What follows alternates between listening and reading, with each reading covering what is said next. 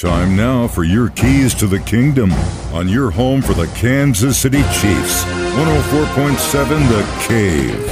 The OTAs are behind us. Here's what Coach Andy Reid had to say following the first Chiefs rookie minicamp for the season. It's great to get everybody in here, these young guys in here. We Brett did a nice job of supplying us with uh, two deep for every position at least, and we were able to get some good teamwork in.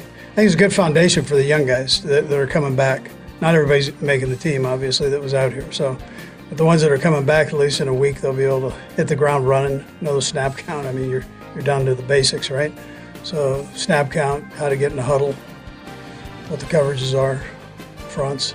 So, yeah, we try to take what they did in college and then work it into you know what we're doing with them and then you evaluate it. So if it's a kid that's coming back, he might have been a safety, but maybe you move in a corner, something like that. So, um, but you, you, try to get a get an idea how they move around, how well they can pick stuff up.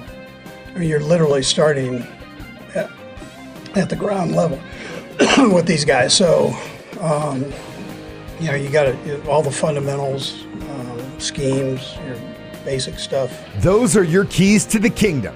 Brought to you by Dr. Mark Melson the doc that rocks, now at Springview Dental Care, and your home for the Kansas City Chiefs, 104.7 The Cave.